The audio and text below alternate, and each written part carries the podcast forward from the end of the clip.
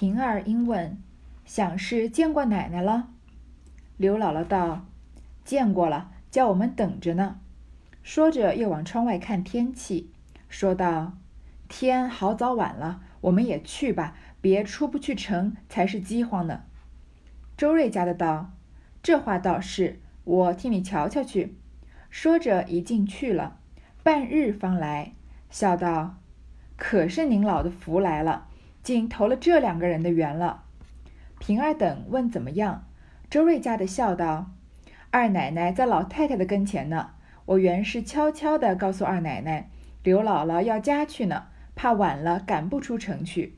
二奶奶说。”大远的，难为他扛了那些沉东西来，晚了就住一夜，明儿再去。这可不是投上二奶奶的缘了。这也罢了，偏生老太太又听见了，问刘姥姥是谁，二奶奶便回明白了。老太太说：“我正想个击鼓的老人家说个话儿，请了来，我见一见。这可不是想不到的天上缘分了。”说着，催刘姥姥下来前去。刘姥姥道：“我这身相怎好见的？好嫂子，你就说我去了吧。”平儿忙道：“你快去吧，不相干的。我们老太太最是惜老怜贫的，比不得那个狂三诈四的那些人。想是你去妾上，我和周大娘送你去。”说着，同周瑞家的引了刘姥姥往贾母那边来。这刘姥姥啊，运气还真的是很好。第一次来呢，因为从进不了门开始啊，有这么多人帮他引荐，最后见到了王熙凤，拿了二十两，改善了生活。这一次啊，他来给送东西的时候呢，又得到了两个人的垂涎，呃，垂怜是哪两个人呢？首先，刘姥姥这个时候已经想走了，因为呢，天已经快，天已经很晚了，如果出不了城啊，那才是饥荒呢。饥荒这个词啊，还蛮有趣的，它有很多种不同的意思。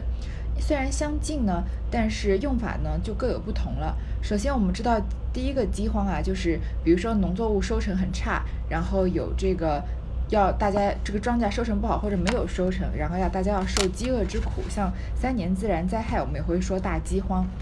然后呢，饥荒啊也指债的意思，比如说呃，我们之前说刘姥姥去嗯。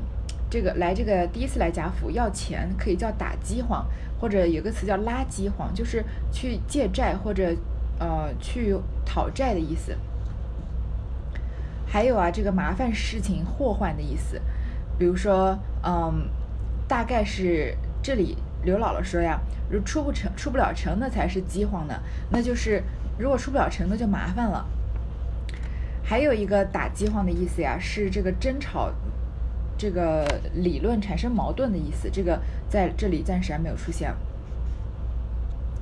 刘姥姥怕回不了家麻烦，然后周瑞家的呢就要去禀报一下王熙凤。为什么呀？你到人家家做客，你总不能趁主人不在的时候自己不告而别了吧？所以。周瑞家去跟王熙凤禀报的时候呢，正好王熙凤在陪着贾母。那贾母首先王熙凤就说：“这个时间晚了就住一晚上嘛。”正好又被贾母听见了，问是谁。然后呢，贾母又说啊，她想找个击鼓的老人家说说话。击鼓啊，就是年纪比较大、有年纪、有阅历的人来说说话。这下刘姥姥就真的要见到真主了。二门口该班的小厮们见了平儿出来，都站了起来了。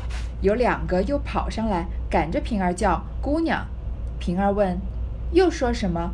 那小厮笑道：“这会子也好早晚了，我妈病了，等着我去请大夫。好姑娘，我讨半日假可使得？”平儿道：“你们倒好，都商议定了，一天一个告假，又不回奶奶，只和我胡缠。前儿柱儿去了，二爷偏生叫他，叫不着，我硬起来了，还说我做了情。”你今儿又来了，周瑞家的道：“当真的，他妈病了，姑娘也替他应着，放了他吧。”平儿道：“明儿一早来，听着，我还要使你呢。再睡的日头晒着屁股再来。你这一去，带个信给旺儿，就说奶奶的话，叫着他那剩的利钱，明儿若不交了上来，奶奶也不要了，就索性送他使吧。”那小厮欢天喜地答应去了。在去引荐刘姥姥去见贾母的路上呢，有一个插曲，就是有个小厮啊来跟平儿请假，因为他妈妈病了。这个平儿在这里抱怨啊，说你们每天都有人告假，又不去回奶奶，只和我胡缠，你们不敢去跟王熙凤告假，因为王熙凤对下人严厉嘛，他们就只好跟平儿这说，然后在用到人的时候呢，有时候人又不在，周瑞家的就帮这个小厮作证啊，说是真的是他妈妈病了，他不是要偷懒的。平儿就叫他，首先明天一早就要回来，然后呢还要带个信给旺儿，就是这个王熙凤放高利贷啊的利钱，旺儿到现在没给，说明天再不交啊，奶奶就不要了，送他使吧。他这话说的好，你你说王熙凤能真的不要那个利钱，真的送给旺儿吗？当然是不可能的，这只是呃正话反说，然后呃给他一个下马威，让他记着一定要把钱交过来，要不然不要你就扣着主人的钱自己用吧。然后那那你看主人会怎么惩罚你呢？平儿等来至贾母房中，彼时大观园中姊妹们都在贾母前承奉。刘姥姥进去，只见满屋里珠围翠绕，花枝招展，并不知都系何人。只见一张榻上歪着一位老婆婆，身后坐着一个纱罗裹的美人一般的丫鬟，在那里捶腿。凤姐儿站着正说笑，刘姥姥便知是贾母了，忙上来陪着笑，扶了几扶。口里说：“请老寿星安。”贾母亦欠身问好，又命周瑞家的端过椅子来坐着。那板儿仍是怯人，不知问候。贾母道：“老亲家，你今年多大年纪了？”刘姥姥忙厉声答道：“我今年七十五了。”贾母向众人道：“这么大年纪了，还这么健朗，比我大好几岁呢。”我要到这么大年纪，也不知怎么动不得呢。刘姥姥笑道：“我们生来是受苦的人，老太太生来是享福的。若我们也这样，那些庄稼活也没人做了。”贾母道：“眼睛牙齿都还好。”刘姥姥道：“都还好，就是今年左边的槽牙活动了。”贾母道：“我老了，都不中用了。”眼也花，耳也聋，记性也没了。你们这些老亲戚，我都不记得了。亲戚们来了，我怕人笑话我，我都不会。不过嚼得动的吃两口，睡一觉，闷了时和这些孙子孙女儿玩笑一回就完了。刘姥姥笑道：“这正是老太太的福了，我们想这么着也不能。”贾母道：“什么福？不过是个老废物罢了。”说的大家都笑了。贾母啊，把刘姥姥叫过来问话。刘姥姥一过来，你看这个刘姥姥视角，她在满屋里面的珠翠围绕，花枝招展，她也不知道谁是谁。首先看到贾母呢，然后身后坐着一个纱罗裹的美人一般的丫鬟。这个丫鬟是谁啊？当然是贾贾母的贴身丫鬟。贾母只听她的那个鸳鸯了。然后呢，就跟贾母有这个对话。你看啊，贾母，呃，这个这次刘姥姥来，是不是比上次的行为大方了很多？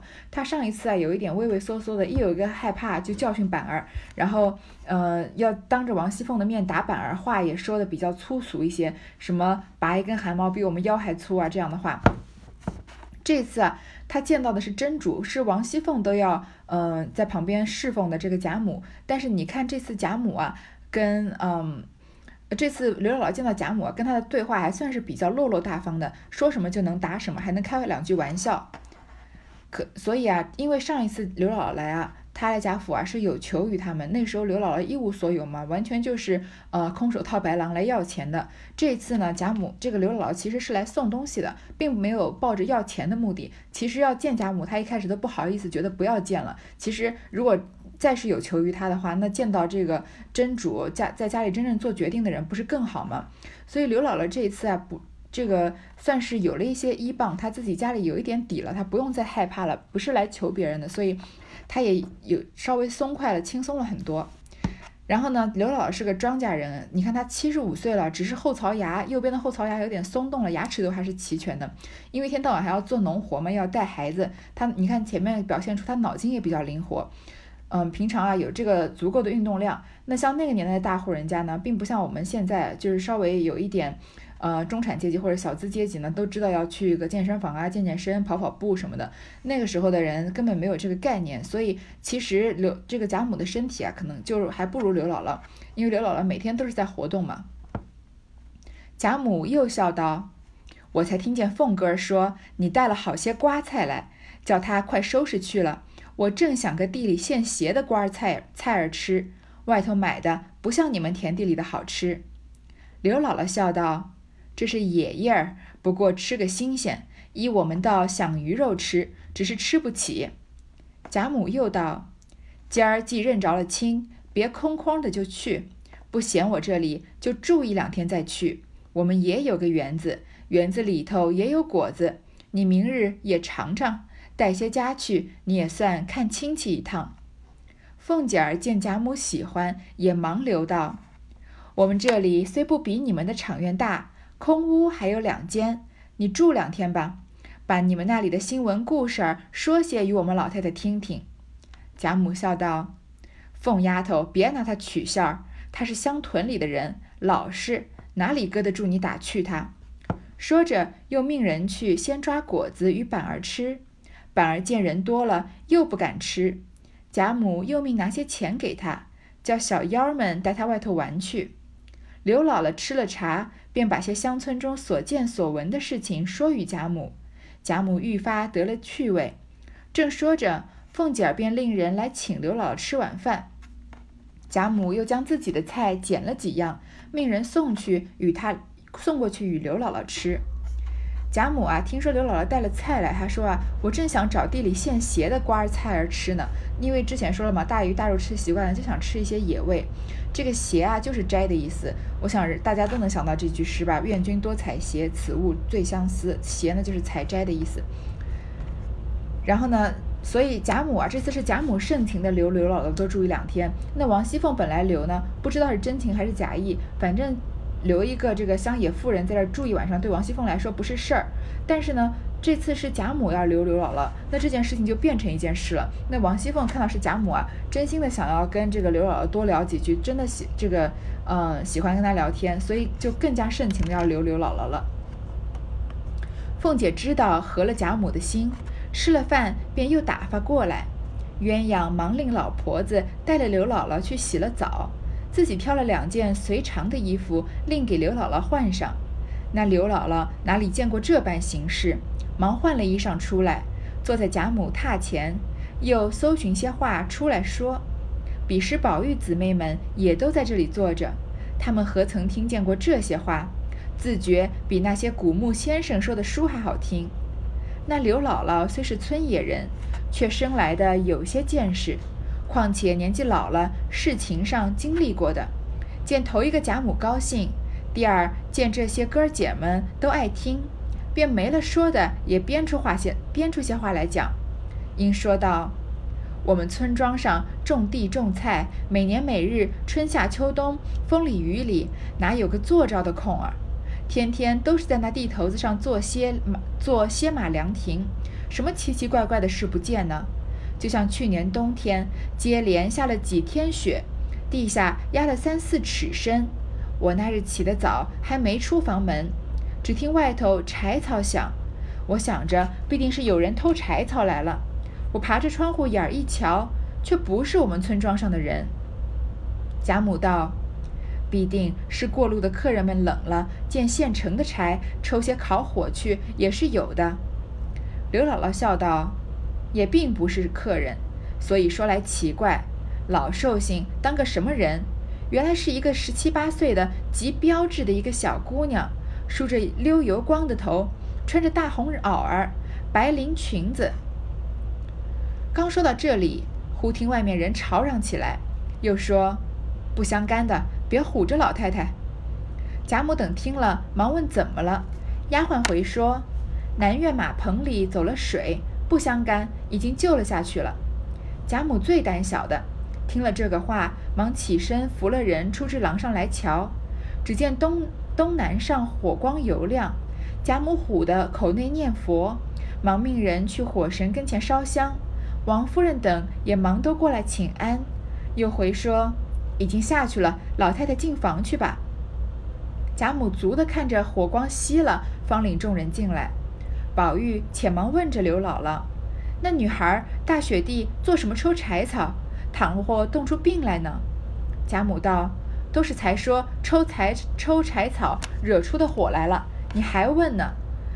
你别说这个了，再说别的吧。”宝玉听说心内虽不乐，也只得罢了。这个王熙凤知道啊，贾母喜欢跟刘刘姥刘姥姥聊天，跟她聊得投机，所以呢，刘姥姥用过晚饭之后呢，又过来跟贾母说话。你看这个刘姥姥毕竟不是这个贾府正经的客人，像之前的林黛玉、后来的薛姨妈这样，要跟贾母同桌吃饭，还要做上席的，对吧？刘姥姥毕竟是个乡野人家，不能跟他们同桌吃晚饭。所以单独用过饭之后，贾母啊表示对他的优待，还送了几样菜过去，然后再过来跟贾母聊天。刘姥姥这个时候啊，就表现出她老练的一面，经历过一些人情练达呢，就开始啊，呃，有话真话假话参半着讲。讲一些乡野的趣事，那这些大户人家的人啊，平常都大门不出二门不迈的，很喜欢听这种故事，所以他也把他们这个逗得很开心。然后他讲了一个什么故事呢？说有一个呃家里柴草丢了的事情，然后啊发现是一个极标致的小姑娘，穿的呀很漂亮。这个时候呢突然被打断了，因为啊走水了。什么是走水呢？其实就是起火了，马棚里起火。那贾母胆子很小，不想啊。呃，这个担心家里出事，就这件事情就把这个刘姥姥的故事打断了。后来发现不是什么大事呢，贾贾宝玉继续来问，说这个姑娘为什么要做彩抽柴草啊？贾宝玉本来就是个一个对女孩非常怜惜的人，对吗？他我之前已经说过很多次了，对房里的小姐们啊、丫头们，呃，路边纺线的二丫头，甚至秦可卿，呃，不是秦可卿，甚至是这个呃贾府画上的一个女孩，他都嫌她寂寞了，要去陪她。那刘姥姥这里讲了一个十七八岁极标致的姑娘，穿的呀又很光鲜的，那贾宝玉啊不时就生出了怜爱之心，一定想要寻根问底，说她为什么要在偷采偷柴草呢？其实啊，不就是刘姥姥编出来的一个故事吗？刘姥姥便又想了一篇，说道：“我们庄子东边庄上有个老奶奶子，今年九十多岁了。她天天吃斋念佛，谁知就感动了观音菩萨，夜里来托梦说：‘你这样潜心，原来你该绝后的。如今奏了玉皇，给你个孙子。原来这老奶奶只有一个儿子，这儿子也只一个儿子。’”好容易养到十七八岁上死了，哭的什么似的。后果然又养了一个，今年才十三四岁，生的雪团儿一般，聪明伶俐非常。可见这些神佛是有的。这一席话实合了贾母、王夫人的心事，连王夫人也都听住了。贾母不让贾宝玉再问这个小女孩的事情，因为啊，之前说到抽柴抽柴草，然后就走水了，就着火了嘛，所以就不让他问了。贾贾宝玉听说呢，也就不敢这个他祖母叫他不要问，他也不敢问，但是他心里还是记挂着的。然后呢，刘姥姥想了一想啊，就说了，继续说了这个故事。说啊，庄东边有一个老奶奶，九十多岁了，每天吃吃斋念佛。本来她是要绝后的，因为她只有一个儿子，然后呢有一个孙子，十七八岁就死了。但是观音念她这个呃拜佛比较虔诚，礼佛虔诚呢，就又给了她一个后代，是一个十三四，是一个小女孩，今年养到十三四岁了，生的雪团儿一般，你看肯定是聪明伶俐又可爱的。最后说了这句话，可见这些神佛是有的。这个啊，就完全迎合了王夫人和贾母的心事了，因为他，你看王夫人、贾母不都是一心拜佛、吃斋念佛的吗？人就是要有一个精神寄托，你不能在呃信仰佛的人面前跟他说没有佛，你你们相信科学，我们这个是进化论，对吧？这是我们我们小这个中学的时候学政治的时候都说，嗯，不要在呃这个有宗教信仰的地方去宣传这个无神论。那刘姥姥完全做这个相反的事情，是。迎着他们的话说，说这些神佛啊是有的，那贾母、王夫人听了不就高兴了吗？说到这里啊，我要稍微说一件小插曲，就是有些人啊有异议，认为啊刘姥姥认为曹雪芹在这里写的不好，为什么呢？刘姥姥第一次来还是这样畏畏缩缩的，然后她又是个乡野的妇人，这次来啊表现的一切都太老练了。好像就是呃很会迎合，你看她还没有跟贾母，也没跟王夫人打过什么交道，居然啊句句话都说他们心坎上，讲故事什么的呀，就信手拈来，一边也这个半真半假的，也唬得贾府的人啊都一愣一愣的，就觉得刘姥姥作为一个乡野妇人，在贾府的表现啊有点不符合她的身份。这里呢，我就要稍微嗯说到另外一件事情。呃，我在我的台啊读了另外一本书，叫《白老虎》。嗯，我读的是英文版的，但是它这本书也有中文版啊。因为开了《红楼梦》嘛，所以那个坑呢我就没填完，这个暂时不说。在那个《白老虎》里面有这样的一段啊，这个它是一本印度的小说，它的主人公呢是一个嗯，在一个非常贫困的地区长地区长大的一个下等种姓的人，他的父母呢也都是下等的种姓，爸爸是个拉黄包车的，妈妈很早就死了，然后呢，他好不容易得到了一个工作机会，去帮有钱的人开车。他呢，他们是一个，就是他的那个有钱的公子呢，是从美国留学回来的，然后带了一个美国的太太回来，所以他们对这个印度的一切传统的事物啊，反而更加的好奇。他说啊，有一次他开车呢，路边啊有一棵树，然后呢，他就呃摸了一摸自己的额头吧，还是什么。其实这就是他们这个宗教的习惯性动作，就是觉得他们认为啊树有灵性，有神佛神潜在里面，所以就会摸一下自己的额头，表示对神的这个崇敬。其实并不是呃，就是是个下意识的动作。但是他主人看到了就很感兴趣，就跟他太太啊很饶有兴致的讨论起来了，说你看这个司机他礼佛，他这个信神佛多么虔诚啊！他他他说你为什么要摸你的额头？他说因为有树。这个主人公说因为有树，树上树里面有神。这个。主人就和他的太太聊得热火朝天的，是讨论这个下等种姓的人啊，关于嗯信信教反而非常虔诚的事情。于是呢，我我啊，也就是这个主人公，看到他们很感兴趣啊，就故意看到什么就故意一会儿摸一会儿自己的鼻子，一会儿摸自己的锁骨，最后甚至摸自己的奶头，就说好像嗯。然后这些他的主人和他的太太啊，就啧啧称叹称称赞说：“你现在为什么又要摸自己的身这个自己的头啊？”然后他就说：“啊，因为我旁边看到了一株花、一棵草什么的，一切啊都是迎合他们的兴趣来说。其实他自己也知道这些不是，这是他刻意做出来的动作。所以，嗯，在讨论的从美国回来的有钱的主人啊和他的美国太太，以为啊自己在取笑这个司机，因为觉得他是一个嗯。”很奇怪的观察对象，因为啊，他对神佛这么虔诚，但是其实不知道呢，耍弄他的其实是这个司机，因为他故意摸自己这儿摸自己那儿一下，让然后引起他们兴趣，让他们讨论，其实这些啊都不是真的。我在读到刘姥姥这一段的时候，我就不禁就想到了读我读的那样那本书，嗯，叫做白老虎的那本书。我们不能因为啊自己在。比较优越的这个环境里面长大，嗯，或者是在城市，或者是在嗯条件比较好的人家，就觉得那些生活在乡野的资源比较匮乏匮乏的人啊是蠢的，是不如我们的。其实这是一个非常愚昧、非常狭隘的想法。如果有这样想法的人，如果你觉得农村人就没见识啊，有这样想法的人，我倒建议你多出去看一看这个世界。嗯，在像刘姥姥这样背景的人呢，他们只是接触到的东西不一样。嗯，如果。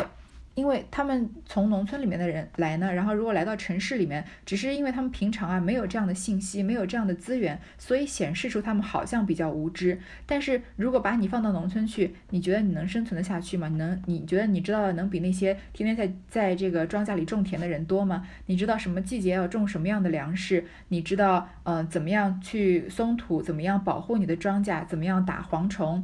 你知道夜里面怎么走夜路，怎么在泥泞的路上，嗯，即使不穿鞋也保持平衡不摔跤吗？这些都是知识，只是平常我因为我们的生活环境用不到的知识。那你不能因为啊你在你的生活环境遇到一个平常不属于你这个环境的人，就认为啊他的智力比你低下，或者呃他的这个情商比你低。其实我觉得这才是愚昧的想法。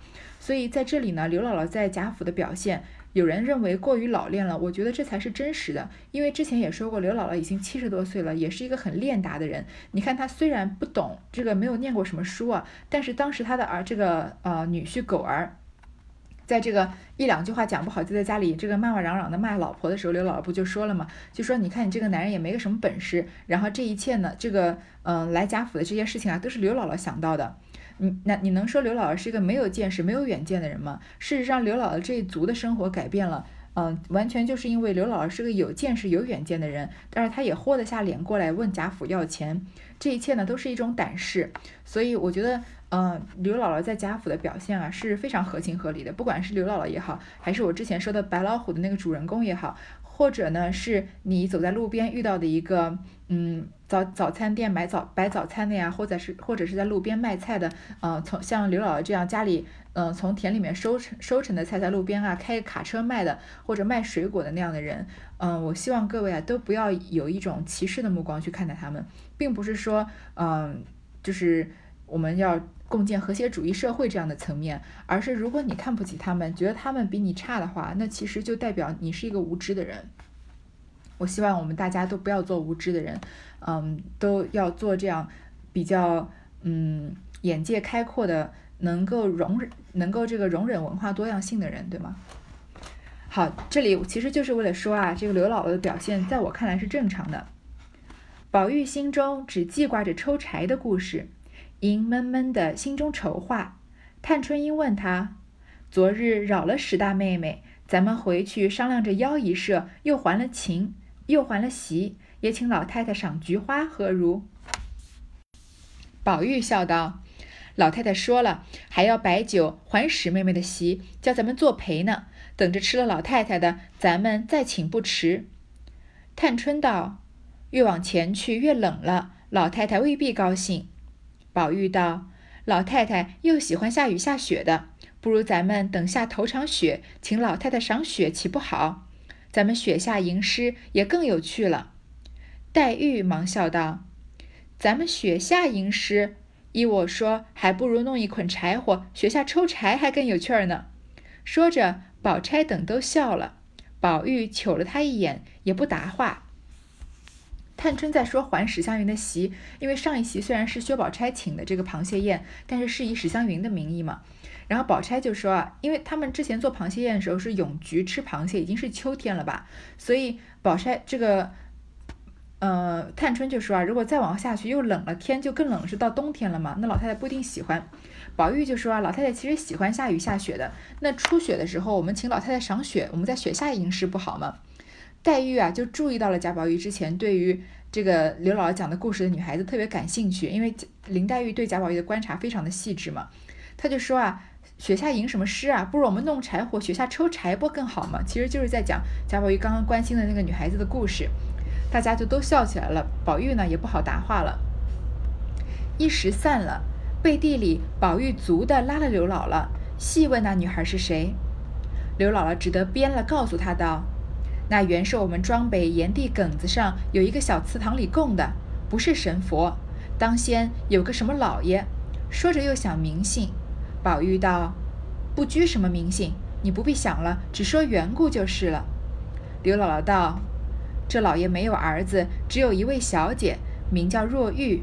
小姐知书识字，老爷太太爱如珍玉。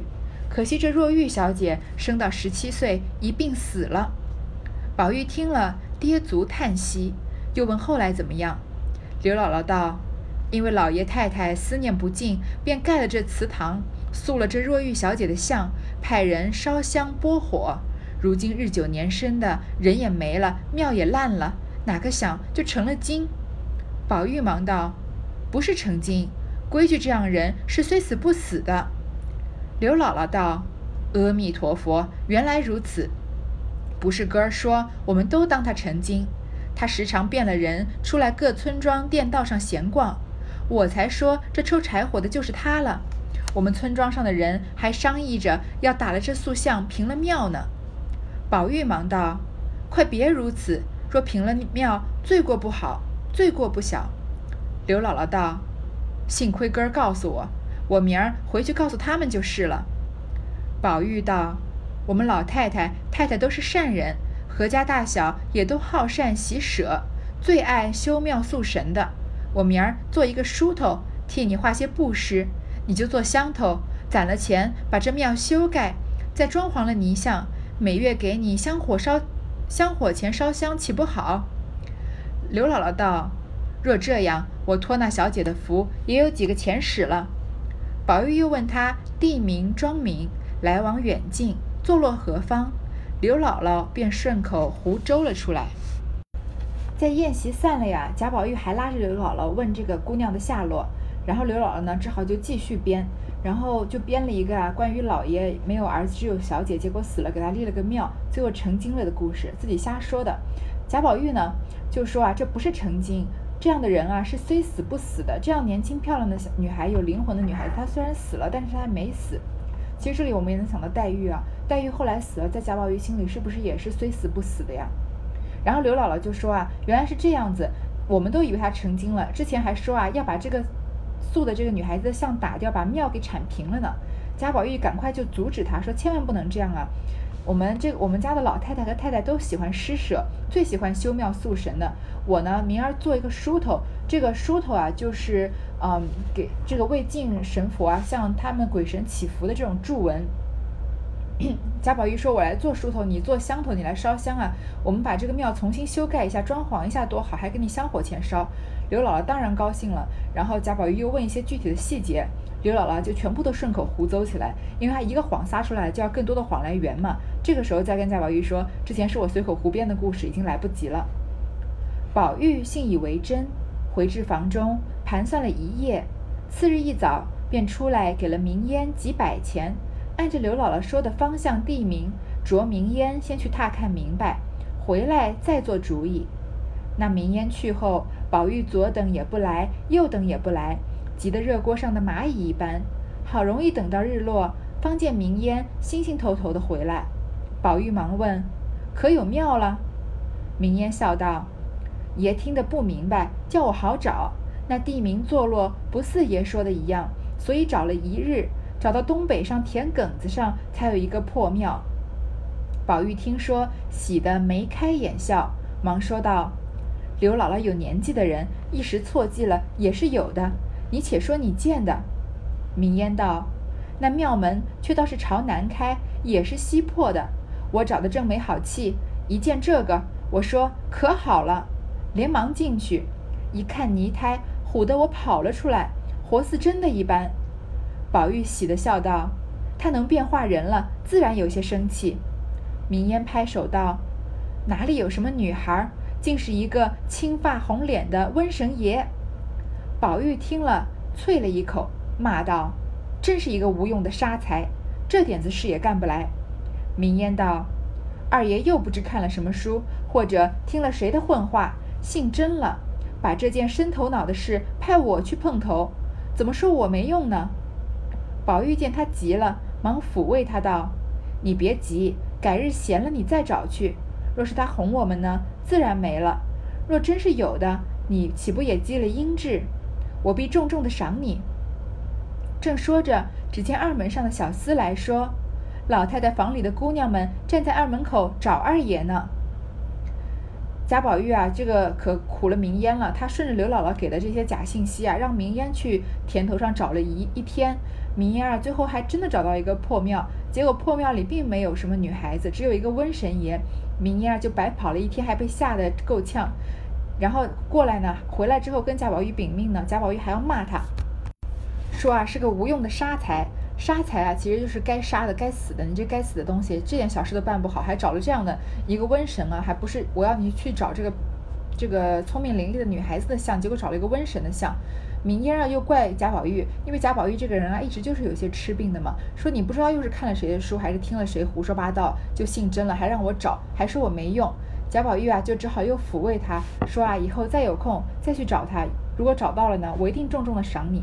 那这件事情就告一段落了。呃，这就是第三十九回了。村姥姥是信口开河，秦哥哥偏寻根究底。这个信口开河呢，就是刘姥姥随便编的这个故事；寻根究底的呢，就是贾宝玉他配了名烟啊，专门去找这个姑娘的像，呃，这个庙还要想去重塑她的名声了。好，这一回就到这里结束了。